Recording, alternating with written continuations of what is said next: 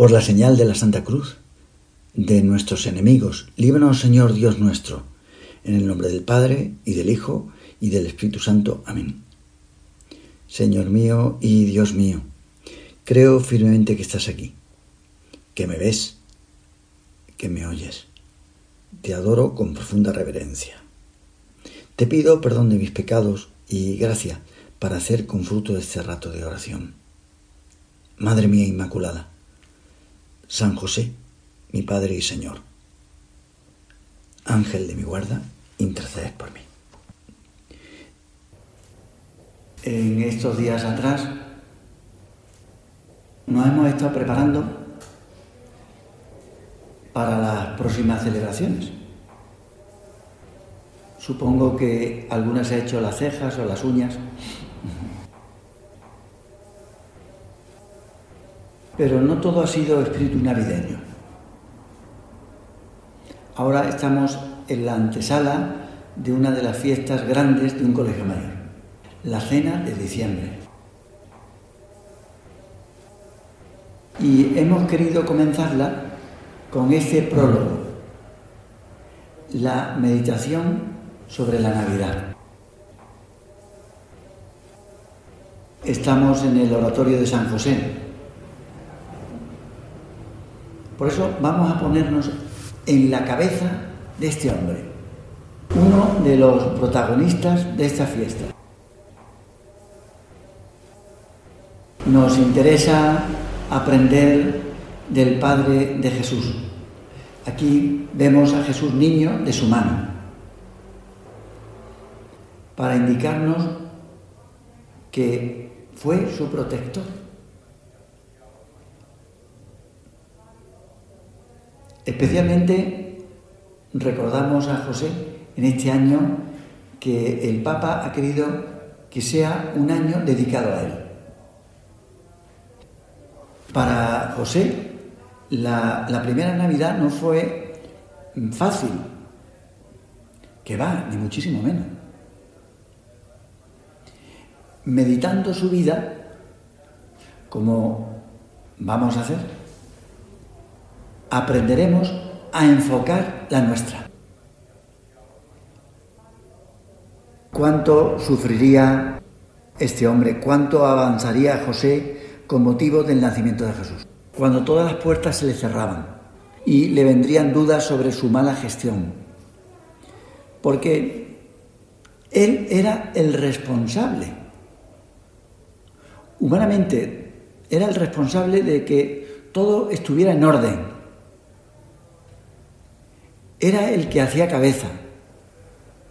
Pensaba, sin duda, que tendría que haber sido más previsor, no dejar las cosas para el último momento. Esto es lo que iría meditando las horas anteriores a la Navidad. Los pensamientos negativos luchaban en su interior contra el abandono en Dios. Pero ¿qué pasa? Porque había que tener fe. La visión que tiene Dios de las cosas. Había que tener fe para darse cuenta de que todo era querido expresamente por Dios. ¿Cuántas cosas que ocurren en nuestra vida? Y todo lo que ocurre tiene una explicación. Por eso venimos aquí a la oración a descubrir que la mano del Señor está detrás de todo lo que sucede. Hombre, a nivel mundial, por supuesto, a nivel de esta ciudad, indudablemente, pero también a nivel doméstico en este colegio mayor y en la vida de cada uno de los que estamos. El misterio del nacimiento de Jesús nos lleva a pensar precisamente en este hombre, que tenía una fe muy grande. ¿Y por qué? Porque la ejercitó. no nació con una fe así. Él superó las pruebas y esta fue una prueba muy grande, durísima. Luego vino la alegría, porque la alegría siempre está unida a la cruz. En nuestra vida, como en la vida del Santo Patriarca, todo está unido. Este año 2020 que ha sido tan catastrófico, pero que también es verdad que puede ser un año muy eficaz porque hemos crecido por dentro. Todo está unido, el trigo y la cizaña, el trigo y las malas hierbas. Un año horrible con meses de maduración interior. Siempre hay en nuestra vida una de cal y otra de arena. Pues en la vida de José hubo mucha cal y también mucha arena.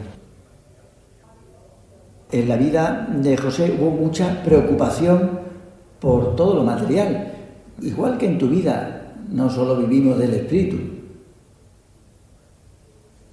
Sí, hubo mucha preocupación, pero ¿qué es eso en comparación con Dios que se hace pequeño, humano, y lo tienes en tu misma casa. Efectivamente, hubo momentos en los que José lo pasó muy mal, pero comparado con lo otro, vivía en la misma casa donde vivía Dios y además era su padre. La Virgen en el Evangelio dice así, tu padre y yo y la Sagrada Escritura les llama sus padres. Es que José era su padre. Porque si Jesús es de la familia de David, es gracias a José, que era el descendiente de David. Dios se hace pequeño, humano, y lo tiene tan cerca. A veces nosotros tenemos tan cerca a Dios que no lo vemos. Curioso, ¿verdad? Que hace falta gente que no es cristiana que se convierte y venga a darnos lecciones. A nosotros que desde pequeños, desde los cero años, hemos tenido a Dios cerca. Sí, tenía a Dios en su casa, pero también tendría preocupaciones, como ahora, ver a María de parto sufriendo calladamente, aunque exteriormente no se le notaba mucho, pero se le partiría el corazón con lo sensible que era ese hombre. Y no parecía que había ninguna salida a todo lo que estaba pasando en esos días. Parecía que no había ninguna salida y en realidad no la había, porque Dios había amarrado todo, todo lo había amarrado para que su hijo naciera así, en la indigencia. Pensaría José, ¿no hay solución? No la hay, no la hay. La solución que le proponen en el pueblo parece absurda, pero es la única. ¿Cómo no va a haber otra solución para que Jesús, el Mesías, el ungido, nazca en una gruta que hace de cuadra. ¿Cómo no va a haber otro sitio? Me dicen que sí, está resguardado y es a las afueras del pueblo. Pero es que es un lugar para animales. Tú piensas que a ti te ocurre, tu primer hijo, un hijo tuyo, que nace así, en una cuadra, en un establo. ¿Una cuadra? Le preguntaría María. El dolor de José sería muy agudo, porque pensaría, esto pasa por mi culpa, pero no sé cómo remediarlo. Y es que no se podía remediar. Hay tantas cosas en las que nosotros nos vemos atados y pensamos, es que no encuentro salida. ¿Por qué Dios quiere eso? Pues por algo será. Pero bueno, hay que ser prácticos. En la vida tenemos que ser prácticos. Esto es lo que hay. Todo el amor de este hombre lo pondría en adecentar aquel muladar. Esto sí que podía hacerlo él, eso sí. Por lo menos las cosas materiales se le daban bien. Sabía hacerlo como el mejor y debía darse prisa. María estaba cansada y él se encontraba con mucha tensión. Su esposa no paraba de rezar y eso le aliviaba un poco. En cambio, a él le costaría humanamente mucho unirse a Dios, pero lo, hacía, lo intentaba. Como hay momentos en los que a ti, por el nervio, por la tensión, te cuesta mucho rezar, ponerte en la presencia de Dios.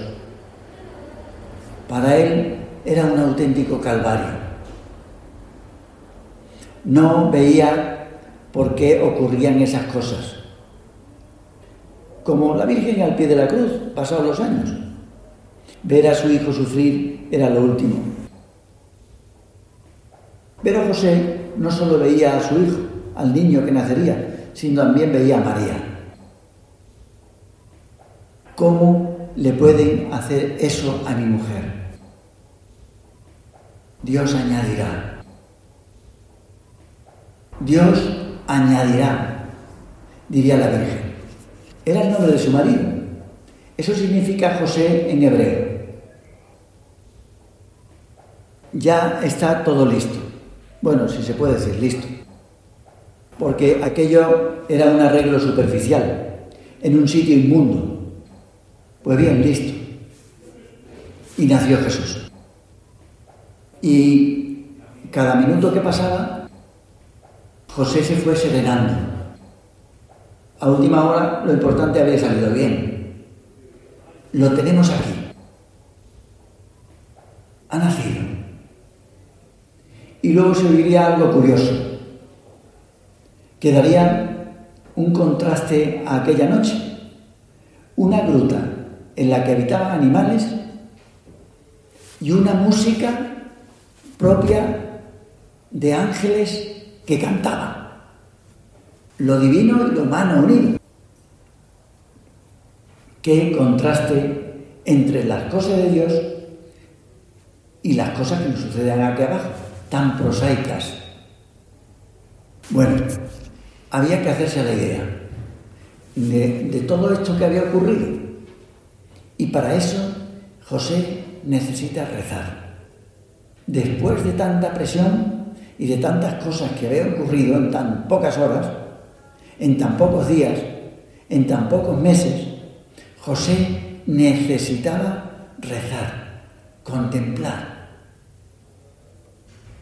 Pues esto es lo que venimos a hacer aquí, nosotros. Tenemos este rato para contemplar, como si nosotros hubiéramos estado aquel día allí. Después de tanta aglomeración de cosas, que seguramente has tenido en los últimos meses. Hay que contemplar, rezar. María, su mujer, estaba cansada, pero radiante. Y junto a ella se sentía raro, indigno. Lo mismo que nosotros delante de Dios, que a veces podemos sentirnos raros, pero ¿qué, qué hago yo aquí? Y, podemos extrañarnos de que algún momento de nuestra vida se haga de noche. No veo nada. ¿Cómo es posible que yo no vea nada? Que todo esté tan oscuro, que todo sea tan desagradable. Pero fue precisamente en la noche cuando apareció aquella gran luz. En la noche. Lo profetizó Isaías. El pueblo que caminaba en tinieblas vio una luz grande sobre los que habitaban en la tierra de sombras, de muerte. Ahora lo estamos viendo nosotros. Resplandeció una brillante luz, nada menos que Dios. Siempre pasa lo mismo. Y ahora con tantos muertos. En este año, pues, unos 100.000 muertos. Más o menos. Entre la segunda y la tercera hora que vamos a pasar, cuando vosotros volváis. Pues Dios permite que la oscuridad se haga nuestra alma. Pero es para darnos una gran luz. Para eso tenemos que tener nuestros oídos atentos a la voz de Dios. Ahora, escuchadle. Con las orejas tiesas, como los burros, ¿verdad? A San José María le gustaba mucho el, burro porque las orejas las tenían como extendidas. Según se sabe por los estudios recientes sobre el libro, un libro de San José María, que trata sobre los misterios del rosario, en un principio el personaje central que cuenta la historia de María, de José y de Jesús era el burro de la Sagrada Familia. Hay un cardenal del Opus Dei, yo lo conozco, es de Baena, de un pueblo de Córdoba. Cuenta como un papa, no sé si tú has oído hablar de Juan 23, pues al principio de su pontificado, este papa se fue pasando por los despachos de la gente que trabajaba en el Vaticano. Era muy divertido, este papa era muy divertido. Un día le preguntó un periodista, Santidad, ¿cuánta gente trabaja en el Vaticano? Y él dijo, era muy italiano, muy divertido. Decía, pues yo creo que más o menos la mitad. Pues él fue pasándose de despacho en despacho por las oficinas para conocer a la gente. Y al llegar el Papa al despacho de este, que la de Lopudei, entonces era un cura, luego ha llegado a ser cardenal, trabajaba de oficial allí, en una congregación, y el Papa se fijó en una figurilla que tenía sobre la mesa. ¿Y qué es esto? Digo, ¿esto qué es? Un burro, santidad. Me lo ha dado el fundador del Opus Dei, que le tiene gran aprecio. Y al ver su cara de sorpresa, este le explicó que el padre, San José María, recordaba que mientras los hombres se negaron a dar posada a la Sagrada Familia, precisamente un burro dio calor al niño en Belén. Y otro burro lo llevó en su entrada por las calles de Jerusalén, cuando él fue mayor.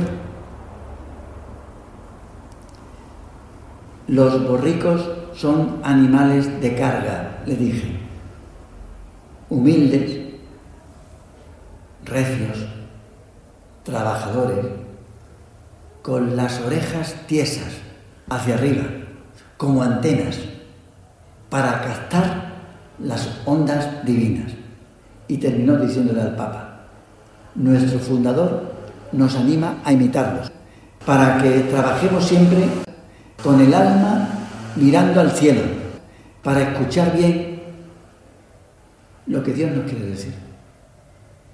Entonces el Papa tomó la figurilla entre sus manos, la miró con cariño, le tiró de las orejas hacia arriba y le dijo sonriendo a este, yo también quisiera ser un borriquito de Dios.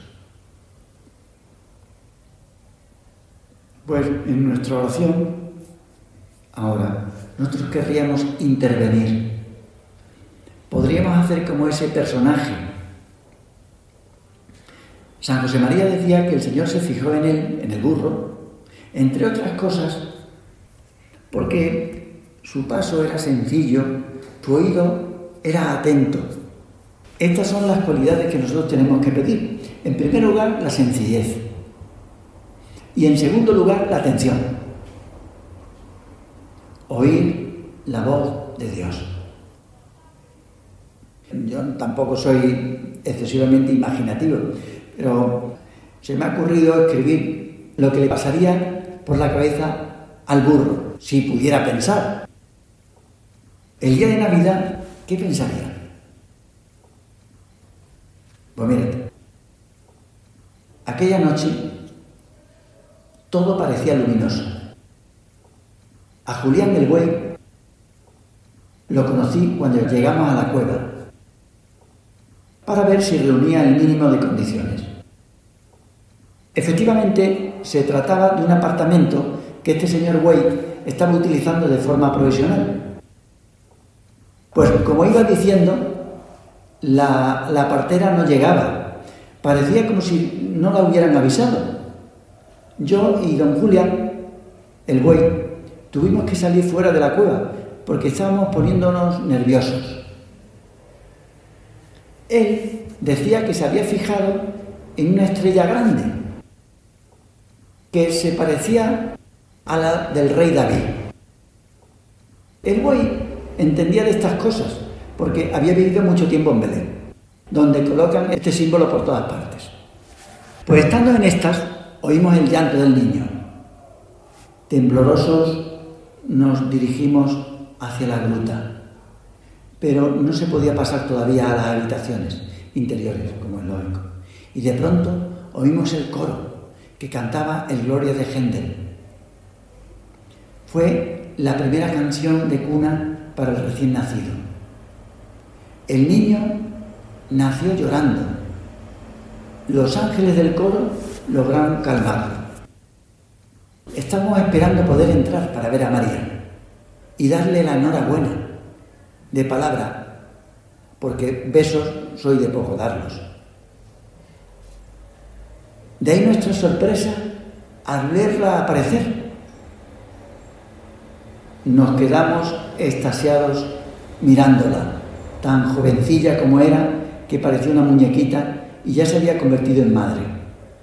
Fue María que estaba con el pelo recogido la que cogió el niño para que lo contempláramos y lo puso entre las pajas de nuestra improvisada sala de estar comedor.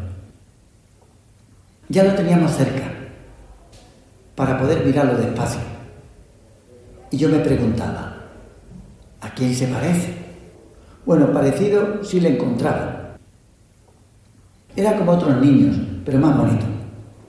Allí estaba yo mirando al niño, hasta que se despertó.